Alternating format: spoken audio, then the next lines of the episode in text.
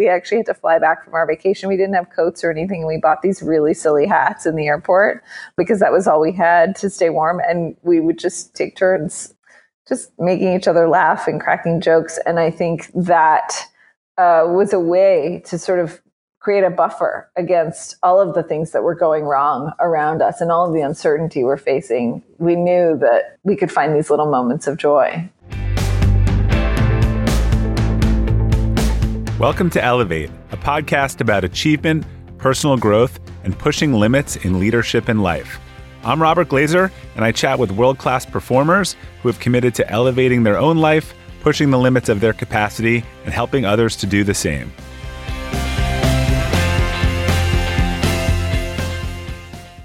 Welcome to the Elevate podcast. Our quote for today is from Steve Jobs, and it is The broader one's understanding of the human experience, the better design we will have. Our guest today, Ingrid Lee, explores how the way we design our world influences our happiness. She's the author of Joyful, The Surprising Power of Ordinary Things to Create Extraordinary Happiness, creator of the website Aesthetics of Joy, and she also has an amazing TED Talk that we'll talk about more, uh, where joy hides and how to find it, which has drawn over 17 17 million viewers. So, Ingrid, welcome. We're really excited to have you on the Elevate podcast. Thank you so much for having me. So, I'm curious, what first drove you into a career in design? That's a good question. I was working in the field of branding and I was sort of in a strategist type role. And I spent my day collaborating with designers and I would you know, work on these projects with them and look over at what they were doing. And I thought, that looks fun. I want to do that.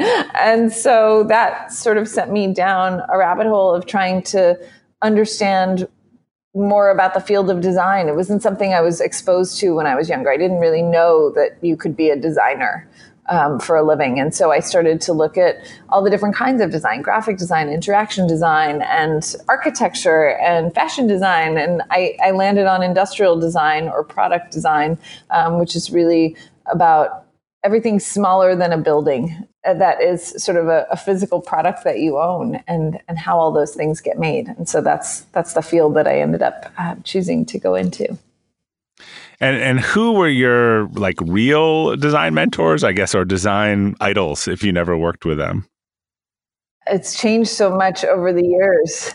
And I'm trying to think back then like who I really who like drew me into the field of design. Um, you know, one of the things that I was interested in eh, at that time was sustainable design. And so I was reading a lot of people like Victor Papanek and Ralph Caplan, um, who I think were really at the forefront of raising consciousness about what are we doing when we manufacture something when we have an idea for something and then we put it on a mass production line and we produce it at scale like what are the consequences of those choices?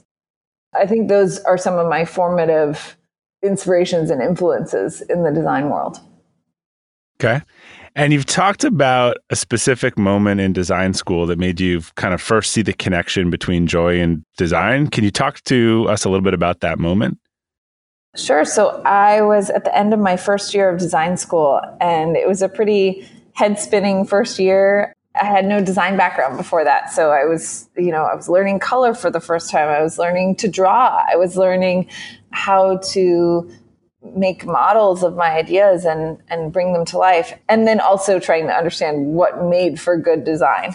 So at the end of that first year i had everything that i had made and you sort of at these reviews you stand in front of your table and there's a cluster of people around you um, a group of professors and then a bunch of other people who are sort of observing and you just let them talk about your work. And one of the professors said your work gives me a feeling of joy.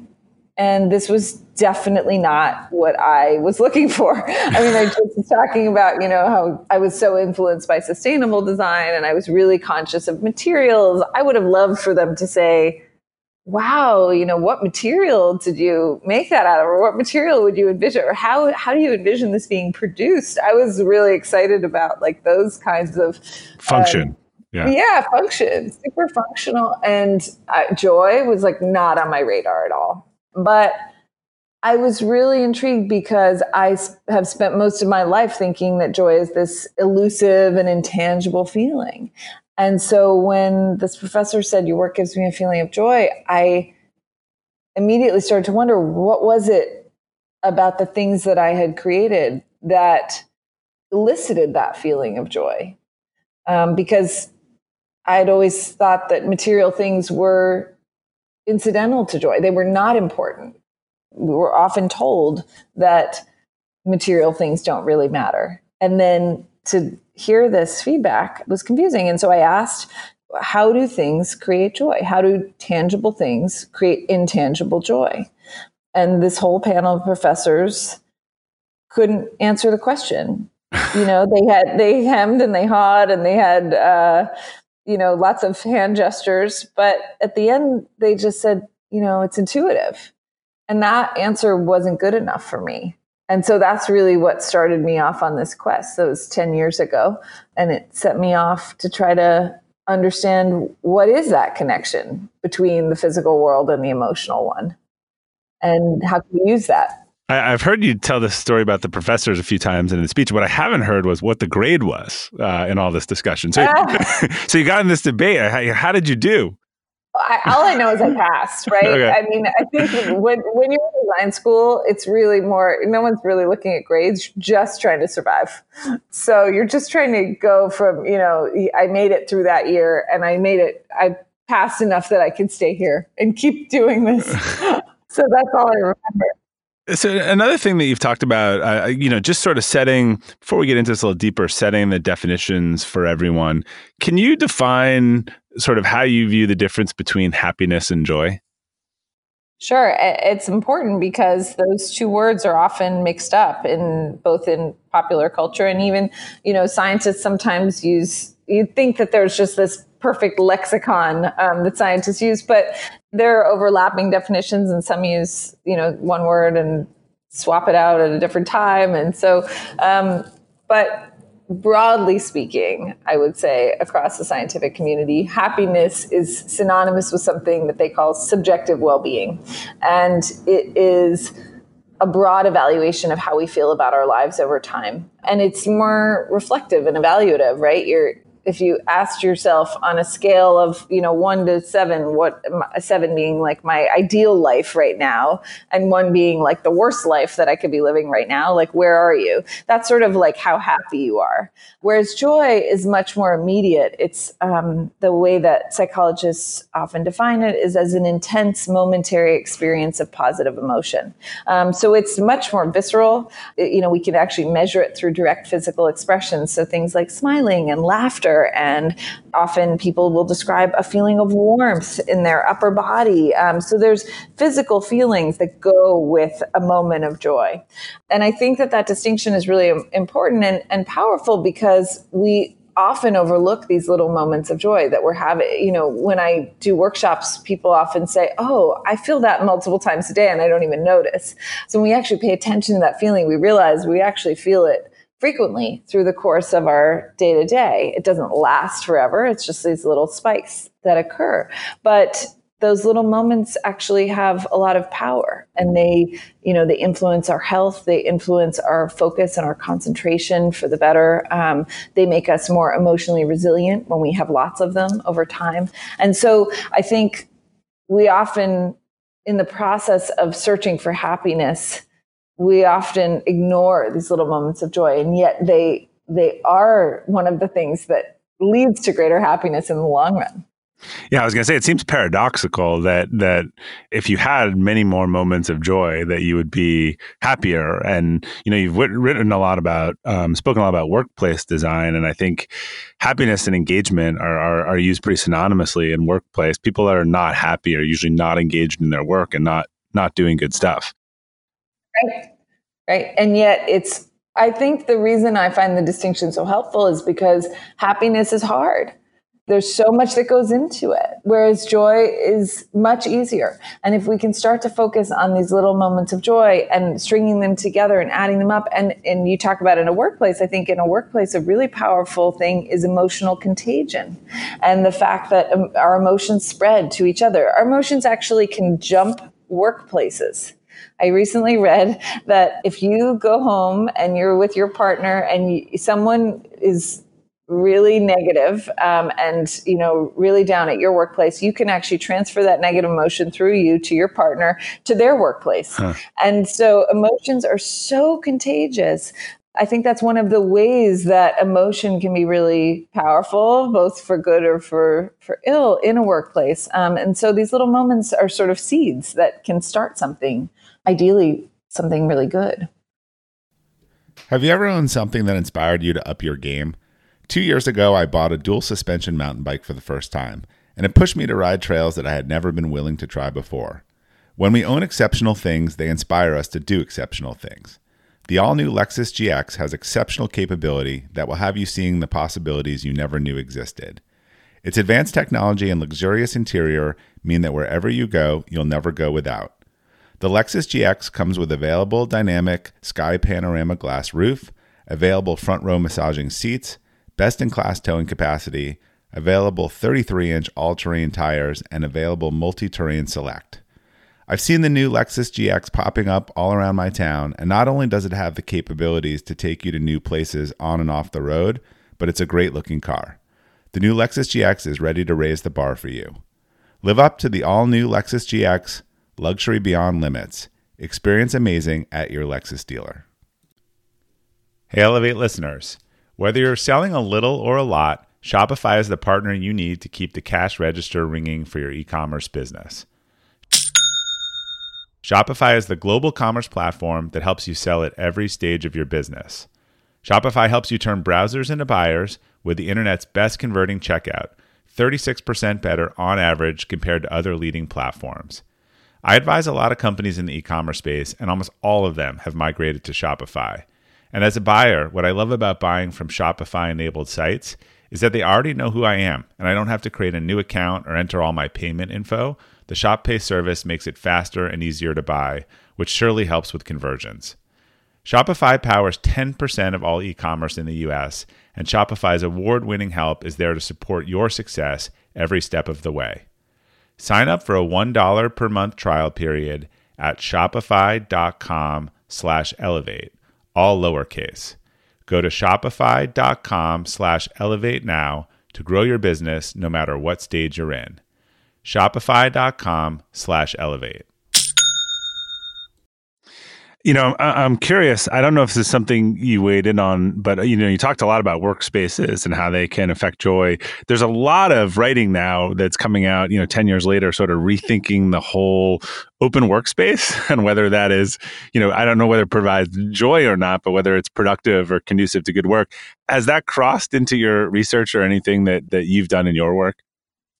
I've spent a lot of time thinking about it because I'm intrigued. I, you know, I, I, like to think about what is the ideal workspace um, from a joy perspective. And I think that the open plan office has positives and negatives. I worked in many open plan offices. Um, one of the observations I would make about an open plan office from the perspective of joy and, and aesthetics and, and the aesthetics that I study is that we thrive on um, something in natural environments, um, and research seems to suggest that this translates to artificial environments too. We thrive on something called prospect and refuge. And the idea behind this is that we love environments that are open enough where we can see, we have good visibility, but uh, we also need places to take shelter. Yeah. And so we feel when we are in a really open environment where there are no nooks, no screens, no no there's nowhere that offers some protection, we have no refuge. And so I think that you know the the just open box office is is all prospect and no refuge, and I can see how that sort of creates anxiety. The other problem is that in the man-made environment, there are a lot of things that we find that we don't find in the natural environment. So hard surfaces, you know, hard surfaces made of concrete, glass, these things carry noise. Um, they don't buffer noise, they really carry noise um, in a way that, you know, natural materials don't so much. And so when we have these sort of hard, open plan spaces, you have a lot of noise, and that noise can be really stressful. Um, and so I think there are structural features about the way that we build these open plan offices that are also problematic. But I wouldn't say I'm entirely against the open plan office. I'm just, I think there are better ways to do it. Yeah. And I, I think there's, going to be a lot of new concepts. I mean, the the problem that a lot of people see is because it's so open, kind of as you say they have no refuge. People are putting on their noise canceling headphones. They're not talking to others. They're slacking each other.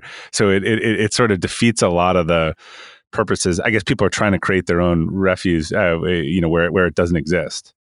Yeah exactly. The noise canceling headphones are a, a source of refuge when you can't get physical refuge. But you can see, I think, in offices that have phone booths or have quiet areas or library areas or different kinds of spaces that allow people different modes of work that are more successful. And I think, for example, one of the benefits I would say of an open plan office is it gives more access to natural light. Um, so in a traditional office, you often have people who are more senior um, have the outer perimeter of the office and they get all of the windows and natural light. And then you have um, everyone else sort of you know in cubicles in the middle. And those cubicles are i wouldn't say those cubicles are much better in terms of what they offer. Um, there's still noise that carries over the barriers um, but they're gray and they're enclosed and they have little light. And so i think one of the benefits of an open plan office is often that you know they they democratize access to um, some of the most precious resources in a building, and, and, light and views are two of those things. So I think there are ways to do it um, where you get some of the benefits, but you also give people spaces to take cover when they need to focus or have quiet. Interesting. So you started researching this. Um, it led, I assume, to your TED Talk where Joy hides and how to find it, which became a huge success. Um, was it your research that was the inspiration for that talk? And, and did you expect such a incredible result from it? Well, I think you never know. It's a, such a vulnerable thing, putting an idea that you've been working. I mean, I've been working on that for, at that point, nine years and change, almost 10 years. And so, um, it's such a vulnerable thing to put it out there. And uh, you don't know what people are going to resonate with or connect with. But i had finally finished my book. I actually finished writing the book just a few weeks before ted so it was really right before. And i wanted to share this idea this idea that we often overlook our surroundings. We think of them as just they're just stuff. And if we knew how much they affected us and if we knew the potential for things like color, you know, paint is so affordable, um, plants, um, some of these things that seem so simple to actually influence our well-being, then I think we would take a very different view of the, the way that we treat both our homes and our workplaces and all of the sort of public spaces that we traverse on a daily basis. That's it. I was going to ask you that. So, so you worked on them together. I, I, I, actually, I assumed maybe the the TED Talk, you know, drove the book, but because a lot of people launch a TED Talk and then it's so popular they write a book. But this was a, a parallel process for you. It was, yeah, absolutely. Well, um, it, the TED Talk was in many ways a surprise because they asked me four weeks before TED. Um, so I literally was just I had just submitted the final manuscript and I was celebrating. I mean, I'd been working on this book for a very, very long time. This research took me many years. And so I was celebrating that. And then I got the call. And then I suddenly went back into a mode of, oh boy, I have to prepare something really big. So yeah, they were just on the heels of each other. And I was, in fact, illustrating the book while I was working on my TED Talk at the same time. So um, yeah, but they were in sequence most people would love to have that. So that that was very very fortuitous. So yeah, you have this best-selling book called Joyful, which is out. It's been a huge hit, endorsed by Adam Grant, Susan Cain, Arianna Huffington called it an in- inexhaustible and exciting guide to what makes life good. I, I, mean, there's a lot of stuff in the book, but I'm curious. From as you said, you did a, had to do a lot of research. What was the biggest takeaway from your research, or what was the biggest surprise as you did the background research for the book? Oh, there's so many things that have surprised me over the course of this process. One of the things that really surprised me was how deep and unconscious some of the effects of our environment actually are. So, for example, research shows that this is an amazing set of studies um, done at a housing project in Chicago. And the project constitutes a number of identical buildings where trees and grass had been planted at the beginning when these buildings were put in, but then some were not maintained as well as others. And so you have some buildings, uh, all the buildings are the same, but some buildings have nature outside them. They have grass and trees, and some just have sort of dirt lots. And researchers were able to analyze the patterns of crime um, and also of aggression in these buildings. And what they found is that um, having more nature out just outside the building contributed to a significant decrease in crime and violent incidents around the building and in the building. Um, so just having exposure to nature somehow influences aggression and uh, and behavior on a very unconscious level. Similarly, when inmates in a in a prison were given nature videos to watch. Um, aggressive and violent incidents declined by I think it was 26 percent.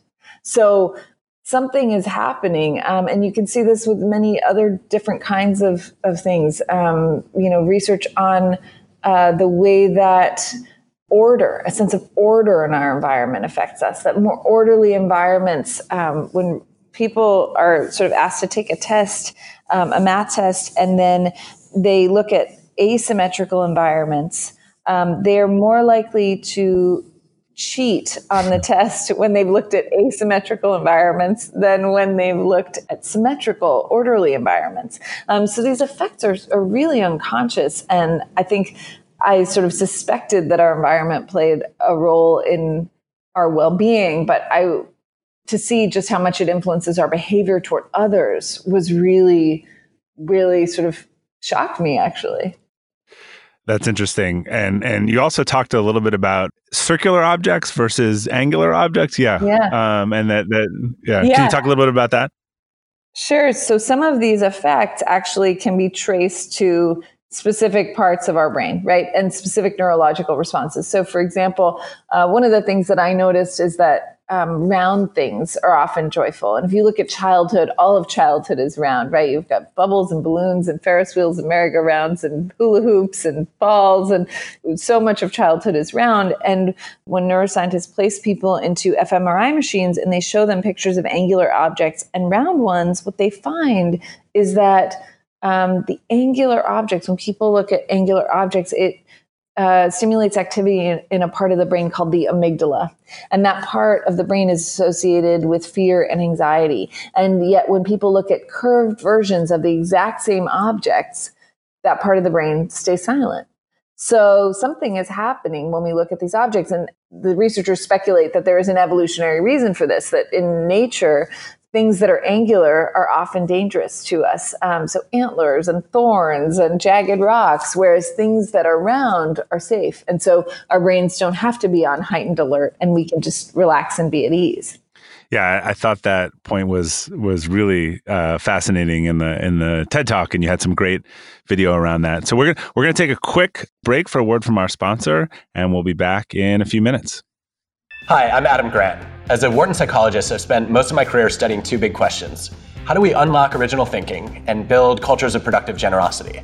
With those questions in mind, I recently co founded a pretty extraordinary community dedicated to discovering groundbreaking ideas while trying to make the world a better place. It's called the Next Big Idea Club. Together, my friends Malcolm Gladwell, Susan Cain, Dan Pink, and I search far and wide for the eight most original, most essential nonfiction books of the year, and we send them straight to you. We also interview the authors, and we send you the key insights across video, audio, and text formats. And remember, this is a book club, so when you join the exclusive online forum, you get the chance to discuss every season's selections, not just with other members, but also with me, Malcolm, Susan, and Dan. Get insider insights from Dan Pink, Malcolm Gladwell, Susan Cain, and Adam Grant, and sign up for the Next Big Idea Club today at www.nextbigideaclub.com slash 10off and get 10% off your subscription. When you're hiring for your small business, you want to find quality professionals that are right for the role. That's why you have to check out LinkedIn Jobs. LinkedIn Jobs has the tools to help find the right professionals for your team faster and free. LinkedIn isn't just a job board. It helps you identify and hire professionals you can't find anywhere else, even those who aren't actively searching for a new job but might be open to the perfect role. Case in point, last year I asked the CEO of a major ski resort how he got his job, and he told me that he saw it on LinkedIn and decided to apply. In a given month, over 70% of LinkedIn users don't visit other leading job sites. So if you're not looking on LinkedIn, you're looking in the wrong place. On LinkedIn, 86% of small businesses get a qualified candidate within 24 hours. Hire professionals like a professional on LinkedIn. The team at LinkedIn is also constantly finding ways to make the process easier. They even just launched a feature that helps you write job descriptions, making the process easier and quicker. Post your job for free at linkedin.com slash practical. That's linkedin.com slash practical to post your job for free. Terms and conditions apply. Welcome back to Elevate, where we're joined by Ingrid Fetell Lee. Um, we were talking a little bit about her book Joyful before the break, and I'm curious. Um, you know, one of the other things you talk about is that our, our world is designed in the opposite way from a lot of the joyful concepts that you've talked about, both in the book and your talk. Can you give some examples of where we're we're doing things that don't produce joy? I know you talked about a few, but I think you had a couple more.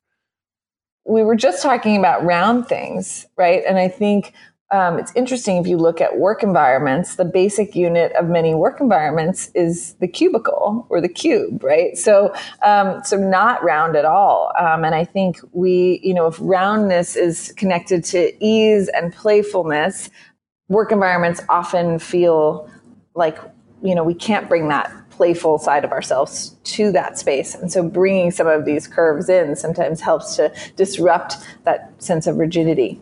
Um, other spaces that I think are lacking in joy, um, hospitals and nursing homes. Um, those are spaces that I think often lack joy. They're so focused on being functional and sterile that they they lose all sense of sort of vibrancy. And research shows that when hospital patients um, have a view, this was a, study of gallbladder patients actually recovering from surgery, that when they had a view of nature out their hospital window, that they recovered uh, more quickly and that they le- needed less pain medication.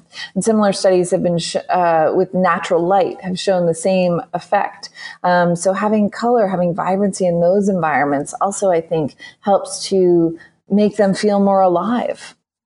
Yeah, and and look, it can be hard to put certain shapes where shapes don't exist. But what about color? I mean, that color is simple. So that just seems like, is it, does it seem out of place? Does it seem too weird? I, you know, to put just bright color in places where it's, it's all gray today. It's really simple. And I think that it's simple, it's cost effective, and you don't have to actually have control over your whole office space to do it. So sometimes people say, well, all I have control over is my desk. Like, what can I do? And I think that things like a really bright coffee mug, it's amazing how one small pop of color can make the whole space around it feel more alive. Um, it's like you've just inserted one little thing and it's the same way that you know putting one little yellow throw pillow on a beige sofa transforms that sofa. Uh, so I think um, little gestures and color is a really powerful way to do it. Um, research shows that people working in more colorful work environments are more confident, alert, friendly, and joyful than those working in drab spaces. So that's a really good one to start with. And are you seeing companies start to take notice about this? Or I, I, know, you know, you found some incredible kind of one-off examples, but are the big companies starting to take note of this? Are the Googles and Facebooks or other? Are you seeing a movement? Or, or you know, are, are workspace design people calling you? I'm, I'm curious whether people are starting to get the message on this, particularly since you've looked into a lot of the science. I think there is awareness of the fact that environment is important in a workspace. I think that historically, uh, we've seen it go from being workspaces are spaces of complete efficiency to workspaces are a way to communicate what your brand is and what it stands for. So I think that we're, we're the period we've been in is one that um, a lot of the companies at the forefront of this have been you know, creating really branded environments, you know, environments that really speak to what their company values are and, and are trying to use space as a, a way to communicate that. And I think that now I'm hoping that we're starting to move into a space where companies are starting to become more aware of the effects of that space on the sort of day to day experience of their employees, um, not just from a functional perspective, but from an emotional perspective as well. So, do you think that we're on a path towards of a, a, a collective appreciation of, of joyful design, or or is this is this going to take a little a little longer? I think it will take some time, but I would say that we. I think that over the past few years, I've definitely noticed a greater awareness, and I would say that Instagram in particular has played a really big role in this, yeah. um, in shaping visual culture and making us more aware of the way things look. And I think that's had bigger impact in certain sectors, right? The, the travel sector, the hospitality sector, the food. I think all of that has been really heavily influenced by that. Whereas there are a lot of places like hospitals yeah. and like nursing homes and like homeless shelters and housing projects and, and many workspaces too that are, have not really been influenced by this as much. But i'm hoping that it will start to migrate across from these sorts of discretionary places where we go when we have free time and it's fun to the places we actually need to be a lot of the time. Yeah you know you just you just made me think of a, an example where my family and I did some service work last year in, in Puerto Rico, and we were at two children's hospitals, and one one was in the uh, suburban uh, area, and and one was in the urban, and the suburban one sort of looked like a 1950s, uh, you know, me- heavy metal doors, everything gray. Uh, you, you, can't see into the rooms. It's just really depressing. It felt more like a, a like a prison. And and obviously this had to do with the resources. And then the one in the city, all glass doors, color everywhere. And even though there was a time difference, it just it was a totally different feeling being in both of those those places. And there's still no reason why the one, you know, like I said, it's hard to replace the metal doors with glass ones, but just just color decoration. I, I, I remember we just felt the kids were in no different situations in those two hospitals, but even just going around giving out toys, we felt totally different in each of those circumstances. Yeah. And I think we don't always connect it to the environment at the time. It sounds like you put the, the dots together, but sometimes we just walk into a space and there's something in us that just sinks. Yeah. Right. Um, and I think we have been taught to ignore that impulse. And that is the thing that I'm hoping most of all to help people understand is just to reconnect with that impulse because our ancestors had that those impulses about their surroundings because surroundings you know when you're living out in the open in uh, you know in the sort of primitive world when we were living out in the open our sense moment to moment of what was in our environment had a distinct relationship to our survival. Um, and so if we were near sharp things that might put us in danger, if, if there might be predators that could watch us that we couldn't see because we had no prospect, right? And we didn't have those views. Um, if we are, you know, making a turn into an environment that feels not lush and alive, but dead and sort of devoid of food sources and, and water and light, then, you know, we have those, that impulse to tell us that. And so even though we don't rely on that for our day-to-day survival, those impulses are valuable because they tell us what messages are still coming in to our unconscious from our senses. And the more that we can make our surroundings um, feel alive, I think the more relaxed um, and the more joyful that we feel. So I'm curious, when you're dealing with adversity, what do you do to find joy? Oh, great question. Um, well, I think there's one uh, one of the most tried and true things is to try to cheer someone else up. Yeah. Because I think it was Mark Twain who who gave this advice um, that when you know when you feel when you're feeling down, the best thing to do is to cheer someone else up. And it works because emotions are contagious. And so if we can make someone else laugh, um, then that makes us laugh. And it sort of creates this cycle. So that's one of the, I was just thinking back um, when you talked about adversity because it was about a year ago that our pipes burst in our house and our house got flooded and we had to sort of we just finished a renovation and we sort of had to start over and you know my husband and i were really struggling and one of the things that we did we, we actually had to fly back from our vacation we didn't have coats or anything and we bought these really silly hats in the airport because that was all we had to stay warm and we would just take turns just making each other laugh and cracking jokes and i think that uh, was a way to sort of create a buffer against all of the things that were going wrong around us and all of the uncertainty we're facing. We knew that we could find these little moments of joy. So I think that's one way. I think finding some way to laugh is really powerful as well. And I'm also curious if you could, if you had an unlimited budget, someone gave you an unlimited budget to design anything in the world, what what would it be? Oh wow! Um, I think uh, I would be really interested in reimagining incarceration. I won't even just say a prison, but just reimagining the experience of that because I think that we have that in this country really wrong. And I think you can look at Europe and some of the models in Europe and, and see that there are much more humane ways to handle um, the design of spaces to house people who are moving through the criminal justice system. So that's a thing that I feel really strongly about and would love to see changed. I don't know that I am the right person to design it, but I could imagine a consortium of people who would be really amazing. Has anyone done a sort of beta? I mean, I, it's probably hard. Has anyone done a beta prison or tested a radical design, or has it just been too hard of a thing to get done approval for? So in Europe, I think, for example, I've seen one in Norway where um, there like actually aren't any locks on the doors.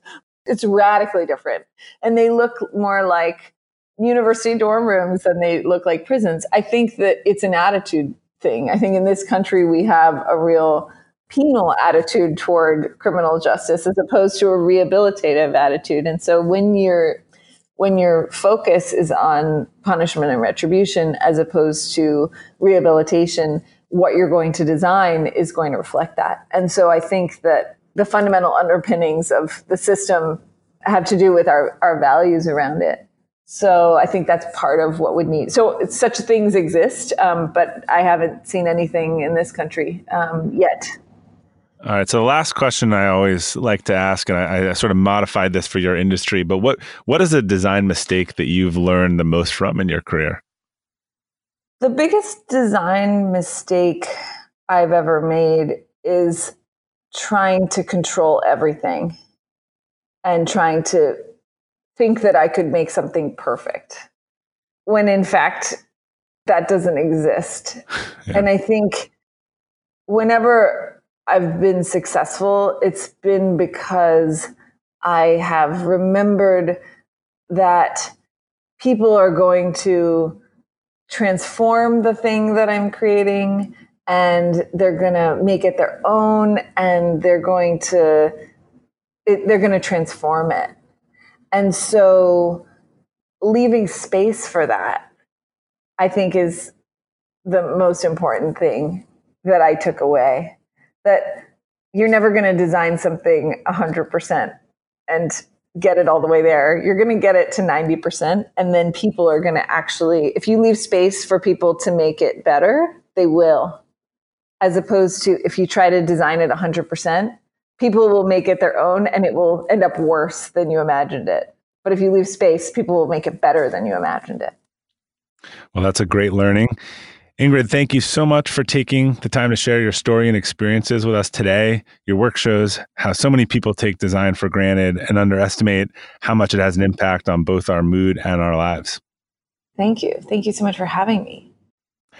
So, to our listeners, thanks for tuning in to the Elevate podcast with Robert Glazer. If you enjoyed today's episode, I'd appreciate if you could head over to Apple Podcasts and give us a review. Uh, you can learn how to review us by following the link on the podcast page, and we'll be sure to include links to Ingrid as well as to her new book, Joyful, and her TED Talk episode right on our site, robertglazer.com. And until next time, keep elevating.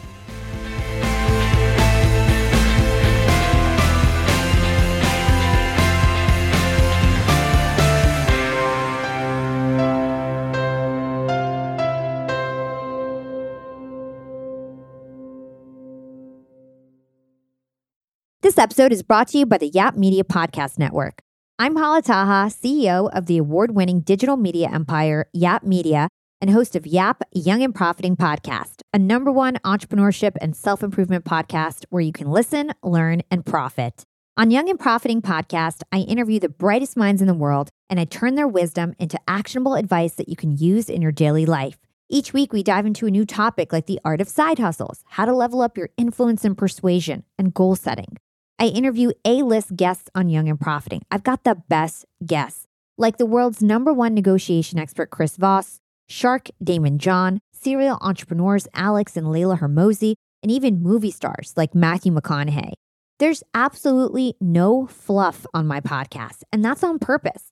Every episode is jam packed with advice that's going to push your life forward. I do my research, I get straight to the point, and I take things really seriously, which is why I'm known as the podcast princess and how I became one of the top podcasters in the world in less than five years. Young and Profiting Podcast is for all ages. Don't let the name fool you. It's an advanced show.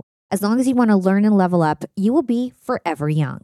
So join Podcast Royalty and subscribe to Young and Profiting Podcast, or YAP, like it's often called by my YAP fam, on Apple, Spotify, Castbox, or wherever you listen to your podcasts.